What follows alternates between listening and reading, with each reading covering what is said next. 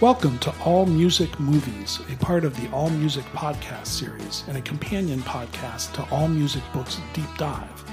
Here, we explore music films and documentaries rather than books, and there are so many great ones, old and new. In fact, these days, there seems to be a new music film or documentary every week, so we're very excited to explore this area.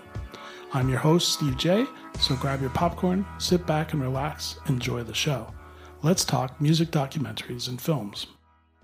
We're joined once again by documentary filmmaker Danny Garcia.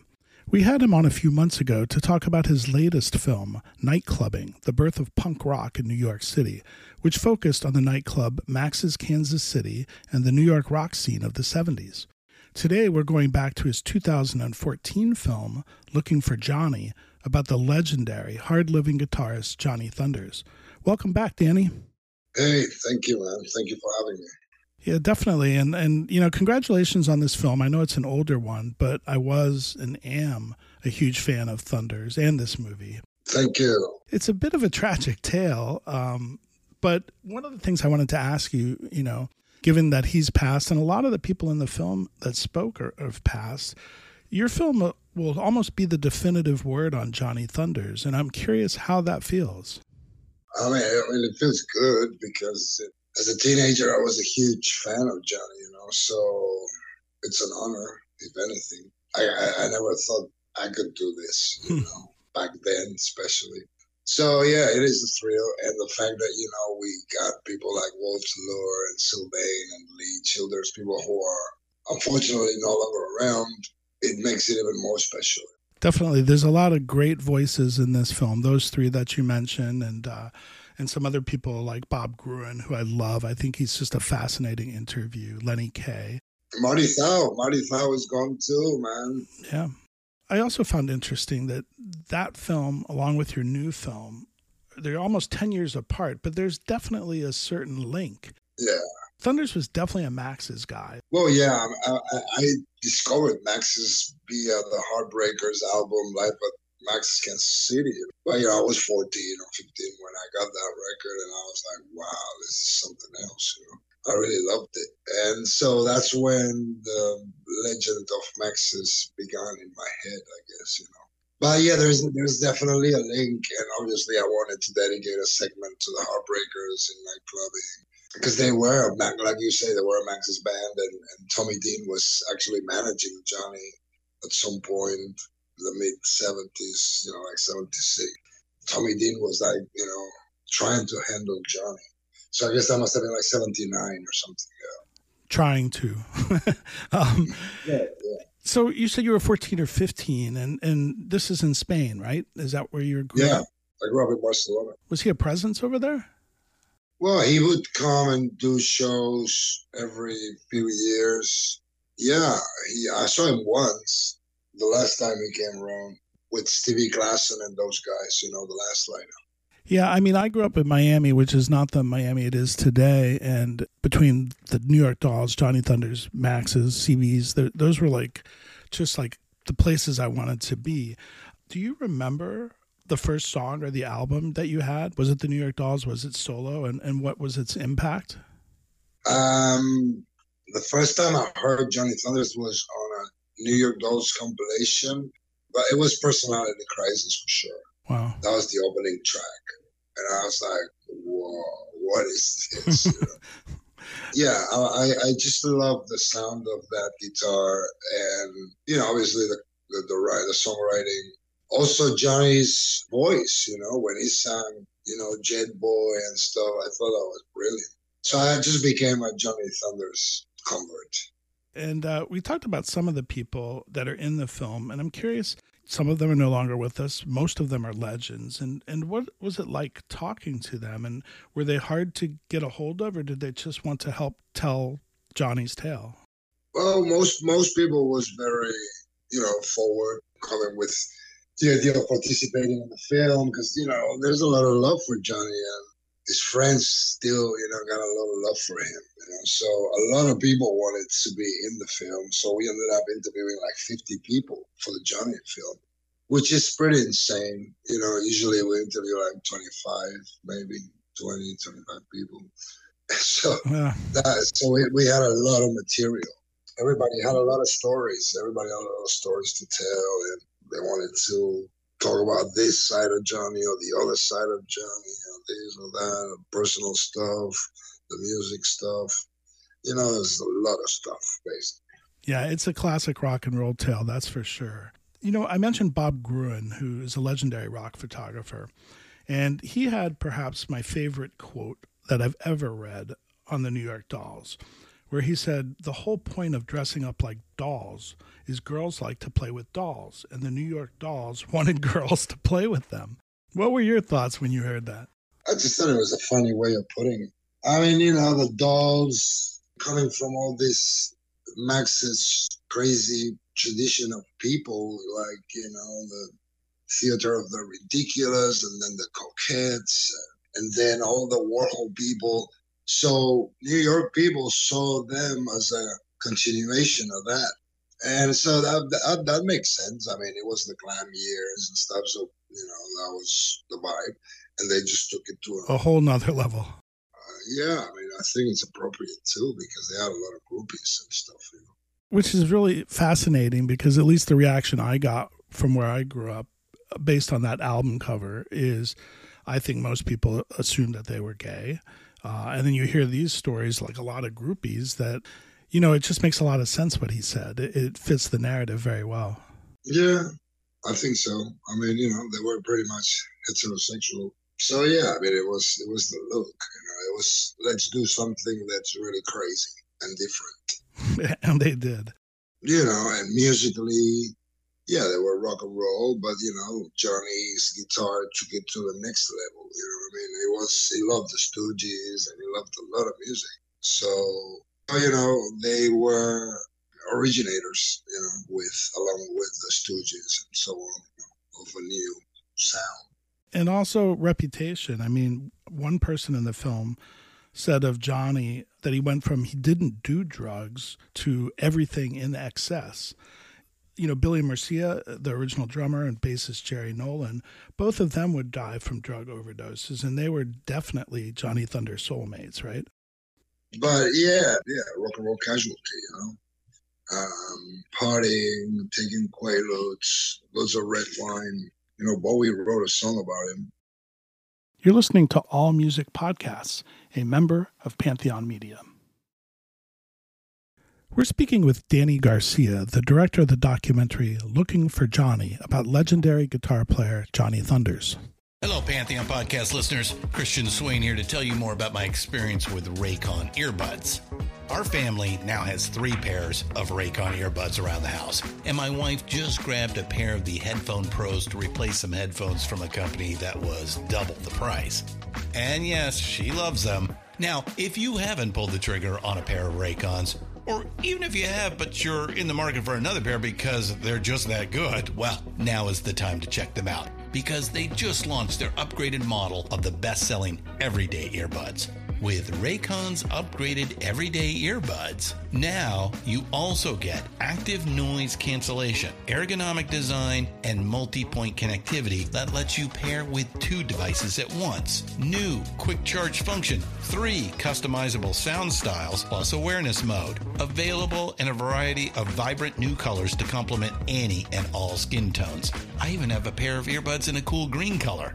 I have tried just about every earbud known to humankind, and these Raycons are fantastic. Seriously, if you've been wanting to check out Raycons, there truly is no better time. You're going to ask yourself why you didn't check them out sooner, and Raycon offers a 30-day happiness guarantee. So, what are you waiting for? Go to buyraycon.com slash Pantheon today to get 20% off your Raycon order, plus free shipping. That's right, you'll get 20% off and free shipping at buyraycon.com slash Pantheon. Buyraycon.com slash Pantheon. Hey folks, Stefan Chirazi and Renee Richardson here from the Metallica Report. And we are proud members of the Pantheon podcast family, where the best of music and podcasts unite. We've got something pretty cool for you. We're giving away an exclusive Metallica merch package worth over $250. That's a whole lot of scary guys, skulls, M72, and other sought after Metallica swag. And we've made it easy for you to win. Follow and share the Metallica Report, and you're in the game. Go to pantheonpodcast.com slash Metallica, enter your email, and hit that button to be entered to win. And just like that, you're eligible for our monthly exclusive Metallica merch package. And guess what, rockers? You can enter every month. So just do it. And while we love our global brothers and sisters, the lawyers won't let us ship outside the U.S. You know, uh, one of the other things is, and, you know, this is part of the legend, Malcolm McLaren. And I knew he had a relationship with the New York Dolls. He became the manager of the Sex Pistols. But I didn't realize it was so early that he worked with them.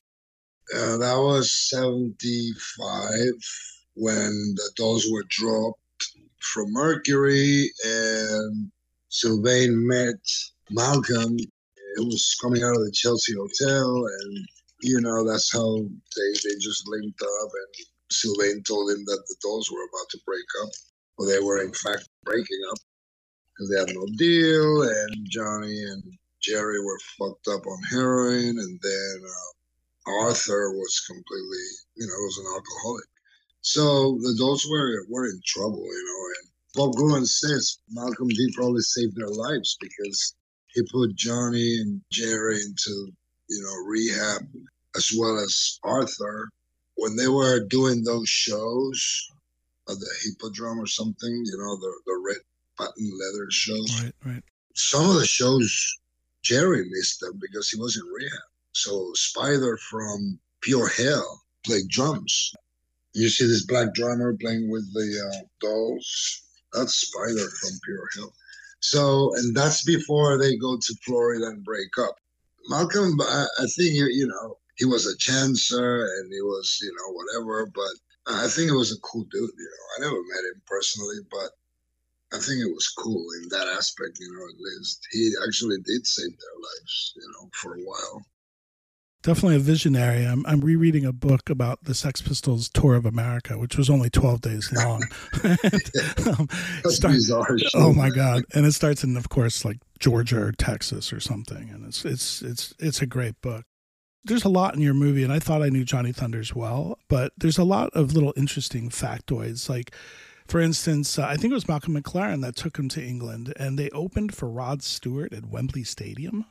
That was the the Dolls before they they signed to Mercury. They got invited to play with Rod Stewart's yeah, in Wembley. It's not like Wembley Stadium, you know, it's like a Wembley arena. But yeah, they played with them, and Marty Thau told me that Mick Jagger came to check them out. You know, maybe sign them to Rolling Stone Records, but that didn't happen because you know he wasn't impressed. I think those two shows weren't that great. And Billy, Billy Murcia was still on drums. I mean, you know, the Dolls were like a local New York sensation. You know, it was early, early stages. That's before Jerry, right? That's when Billy go. I mean, they go to England and Billy dies there. So this is very early stuff. And I think, you know, I mean, Billy wasn't a great drummer. You know, I mean, kudos to him for starting punk rock and everything, but he wasn't a great drummer, like technically and stuff like like Jerry Nolan was. You know what I mean? So you can imagine. I mean, a band is only as good as the drummer, right? Mm-hmm. So you can imagine in a good night, you know, they might be good, but in a bad night, they might have been terrible. I mean, judging from those demos that they did with Billy Bush and stuff, you can tell that they were like all over the place so yeah, I mean that's that's what happened. They went to England. Billy died. They come back. Audition drummers. Marky Ramone is um, among the auditioning drummers, but Jerry gets the gig. And apparently, Sylvain told us that Billy had told him that if anything happened to him, that Jerry should be his replacement, which is hmm. very it's very fucked up shit when you think about it. Syl Sylvain was really great in this movie. It's just so interesting to hear. But he seemed to think or say that the Dolls breakup was at Johansen's insistence. Well, I think I think it was a bit of everything. You know, I mean, Jerry and Johnny obviously wanted to get back to New York to get some proper heroin that they weren't scoring in. Yeah, well, Florida. Yep. that's where Jerry's mom was at and yeah, I mean, it was a mix of things. You know, it wasn't just one thing, but you got Malcolm stirring things up. Then you got Jerry and Johnny strung out who want to go back to New York. And then you have David going, all of you are replaceable. I mean, it's not a great recipe for uh, let's have a great time together. Shit was to happen, you know, they were to break up one way or another. I mean, you know, especially working with junkies, it's impossible. So, unless the whole band are junkies, which is what happened with the Heartbreakers later on. Right. So, you know, because you got to go cop heroin, then do it, then go sound check, then probably shoot more heroin, then do the show, then go somewhere else and shoot more heroin, then fall asleep at some point, and then next day start all over again. I mean, it's a, it's a full time job, you know, just being a heroin addict. Right. Right. And, and, everything else is secondary. You know, the music, the family, the, your your kids, whatever. So you can imagine, man. You know, it was a circus. So when they break up, Johnny begins what I thought was a pretty fascinating solo career with some high points and a lot of low points. Do you have a favorite solo period or an album or a song of his that, that you consistently go back to?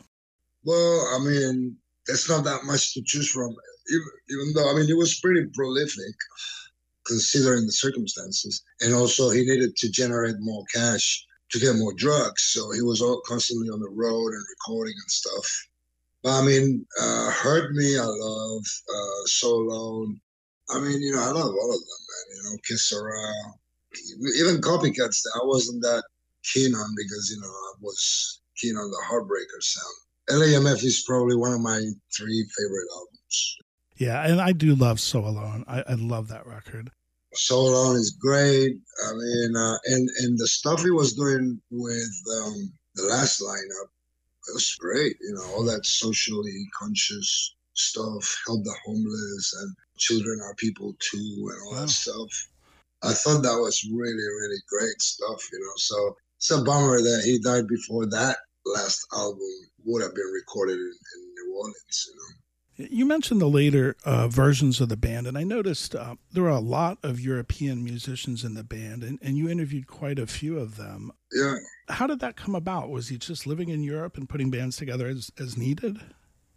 Uh, I mean, basically, he was traveling between New York and London and Paris and Sweden throughout his life. I mean, he had this girlfriend in Sweden for a long time who is the mother of Jamie, his daughter, who's Swedish. So he had he had roots there already, you know. So he was always going back and forth. Stevie Klasson this great guitarist that played with him in the last years. He's Swedish. He was recruiting people all over the shop, you know. Like um, the drummer was from London, then the bass player from New York, along with Jamie, the sax player, and they had Allison as a backing vocalist. I think Johnny was always not copying, but you know, I think he always looked up to Willie DeVille. You know, Willie had done that album in New Orleans, and he was actually living in New Orleans when Johnny went there and died. So I think Johnny was sort of following Willie DeVille's steps, you know, because Willie is a master, was a master songwriter, singer, and performer, guitar player. It was amazing and so underrated. Johnny and Jerry, those guys recognized that. That's why I wanted to include that little bit in nightclubbing, where you have Donna Destri talking about Mink DeVille and how she remembers talking to Jerry Nolan, and Jerry was like, "Watch this guy, you know, he's the epitome of cool, you know." And it's true. I mean, musically, Mink DeVille was something else. Oh, definitely. Willie DeVille, vocally and stuff. If not, probably the best band out of the whole CBGB's Max's thing, you know. Hmm. You're listening to All Music Podcasts, a member of Pantheon Media. We're speaking with Danny Garcia, the director of the documentary Looking for Johnny about legendary guitar player Johnny Thunders. What do you think of the notion that is expressed in the film uh, by various people? And it's something I heard all the time is that people would go see Johnny Thunders because they thought he might die on stage. Well, I mean, Johnny liked to exaggerate as well. You know, he was playing the, that part, you know, like, oh, I'm so high, I'm about to die, you know. And, and and a lot of people are very gullible, and and also there was a chance that he could you know pass out on stage, and who knows? I mean, it wouldn't be the first case. There's other people. it happens. So yeah, I guess there was a there was a high chance of that happening, but you know, he was like a like a I don't know like an Italian bull, you know, pretty mm. resistant, you know. And also he was he was playing out that part, you know, that oh look at me, I'm so high, you know. Yeah, I saw him up here probably a half dozen times in Boston or something, and one was at a tiny nightclub, and I was probably three feet from the stage, and he came out and he was just a wreck. He did fall down on stage, and he had like um, a glass of whiskey or something that is between his legs, and it's spilled, and he's trying to stand up. They brought him off the stage, and and somebody came out and said, "We're going to uh, make sure." you know, Johnny's okay and he's not having a heart attack. We'll be right back. And obviously, obviously, they gave him something backstage because he came out full of energy and just a tremendous one of the best times I've ever seen him. He just tore it up. So he loved cocaine as well, you know. So you know they would do that speedball thing. Same with Jerry, you know. They were very vicious. Those guys, you know. They were very, very into substances. Speaking of vicious, uh, a couple of punk legends tried to work with Johnny. One was Sid Vicious, and one was Dee Dee Ramone, and, and neither of those went very well, did they? Um, I mean, those guys were like followers. Right. Know? I mean, Dee Dee was hanging out with them, and obviously Chinese rocks, and you know that's the connection. Uh, I remember Phyllis telling me that she always told him that you know, and Jerry thought that Dee Dee would have been a great bass player for for the Heartbreakers. Yeah, and he, and he was a junkie too, so you know, he would have the perfect situation there. but um, Sid Vicious was a total fan. Hmm. Uh, you know, he would follow Johnny around when he was doing those gigs at the Speakeasy in London, right after the Heartbreakers. Uh, he was there all the time, and you know, he got on stage once with Johnny, but his bass playing was so terrible they had to switch him off. they, they didn't plug him in. But he was there. He was jumping and doing his thing, you know, yeah. with Johnny on stage. So yeah, I love that story. That's told in the movie that they just didn't plug him in, and, and that's perfect, you know. But Johnny liked Sid. Johnny knew I mean, they knew each other and stuff, and, and Johnny liked him. I mean, that's why he wrote the song "Sad Vacation" for him. Johnny got really sick beyond drugs, and that comes up in the movie. And eventually, he does go to New Orleans, which is where he died in 1991. I was shocked to hear he was only 38 years old. I mean, God knows when you're shooting up heroin, what else you're shooting up? Because you know the drug dealers they cut it up with whatever, you know, talcum powder, you know, baby powder, whatever. So you don't know what you're shooting up. And I think the saddest part of the film is when he's in Japan and he goes to the doctors desperately and they say, There's nothing we can do for you. You know, and he goes home like the elephants do, and then he finds his place to die, which is New Orleans, like just like an elephant. it's really sad. That's really sad. It's very sad. Uh, but there are some differences of opinions on the hows and whys of his death. And a hot shot, a ransacked room with all of his stuff gone, but the police don't investigate at all. They just wrote it off. Yeah, I mean, there's a, there's a really interesting story that's not on the film. Rachel Amodeo told me that she went to um, a medium with Johnny's sister, and apparently, you know, there was you know there was a connection. Johnny showed up apparently and was communicating, and the sister didn't believe nothing. And then, you know, the guy, the medium, started telling her all this stuff that he was getting from the other side, you know, and that was very personal that only she and Johnny and the mom would know. And the sister started crying and blah, blah, blah. And the reply was that his body gave up, like his cells freaked out. And it's very interesting. I mean, I don't know if you believe in this or you think it's bullshit or whatever, but it really matches with everything that happened. Because all these stories about kids giving him acid and then they freaked out and what that's so bullshit. He went there to get high. I think he got cocaine and he was gonna get high with some kids. He passed away like that, which is coincides with what the medium got and then those kids just robbed him. You know, they took the passport, the guitars. I don't know. The, obviously, the cash they had, some silk suits, whatever they could steal, and they run away with it, like any street kid would do. You know, the rest is just bollocks. You know, like a lot of stories. Like, you know, there's always gonna be stories when there's like a mysterious death and stuff. But, but yeah, but that story of the medium is quite, quite fascinating because it really matches what happened there. I think you know. I mean, his body gave up. He was he was sick. He had leukemia. He had like this terrible lump in the back of, back of his leg or something. You know, it was just a matter of time. You know, when you're sick, you're sick. And this, if doctors tell you there's nothing we can do for you, go home. You know, it doesn't look very good. It doesn't look very promising. Yeah. And you know, I mean, he was on that downward spiral for a long time. It was still a shock when I heard it. Uh, he was looking bad. He, he was looking really, really bad. He was looking really rough. If you look at those pictures, uh, when he does the Die Toten Hosen session in in Germany before he heads back to New York and before he goes to New Orleans, he looks terrible. Yeah, like the worst ever. So, you know, it's not surprising. It's really sad, but it's not surprising that he passed away shortly after. Yeah. Uh, I noticed a recent Facebook post uh, that you post of you outside St. Peter's in, in, New Orleans, and I thought that was pretty cool. Uh, did you go there just out of respect, or were you working on, you know, investigating? Well, that's that's an old photo. Oh, it is. That's from the time where we were shooting there. But I went back there last November actually for my birthday, just to hang out. And I stayed there. And it's a lovely place. Wow. It's a St. Peter's Inn, right? Yep. Yep. I didn't I didn't stay in the room where Johnny died because that was taken, but I stayed next door and there was no paranormal activity, nothing like that. I had a lovely time, so I recommend everybody to go. I'll put it on the list. Last question for you. Uh, what do you think Johnny Thunder's legacy is? Well, I think it's the music, you know. I mean, uh, it's the music, it's the songs.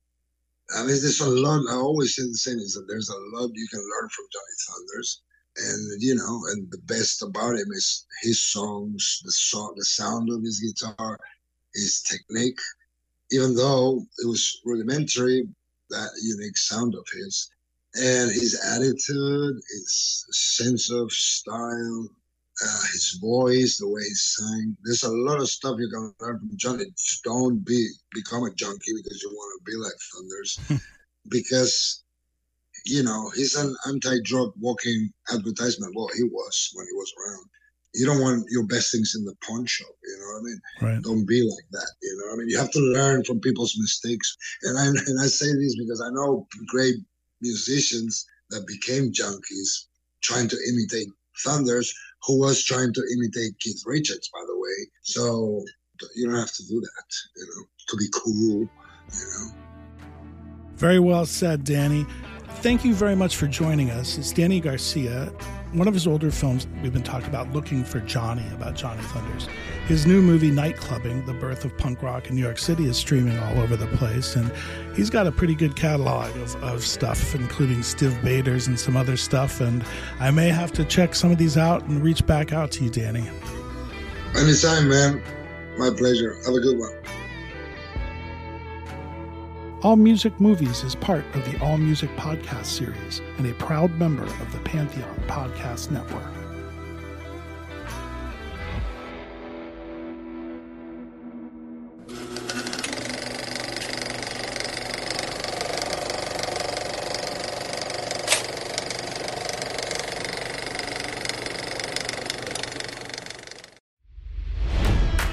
It's NFL draft season, and that means it's time to start thinking about fantasy football.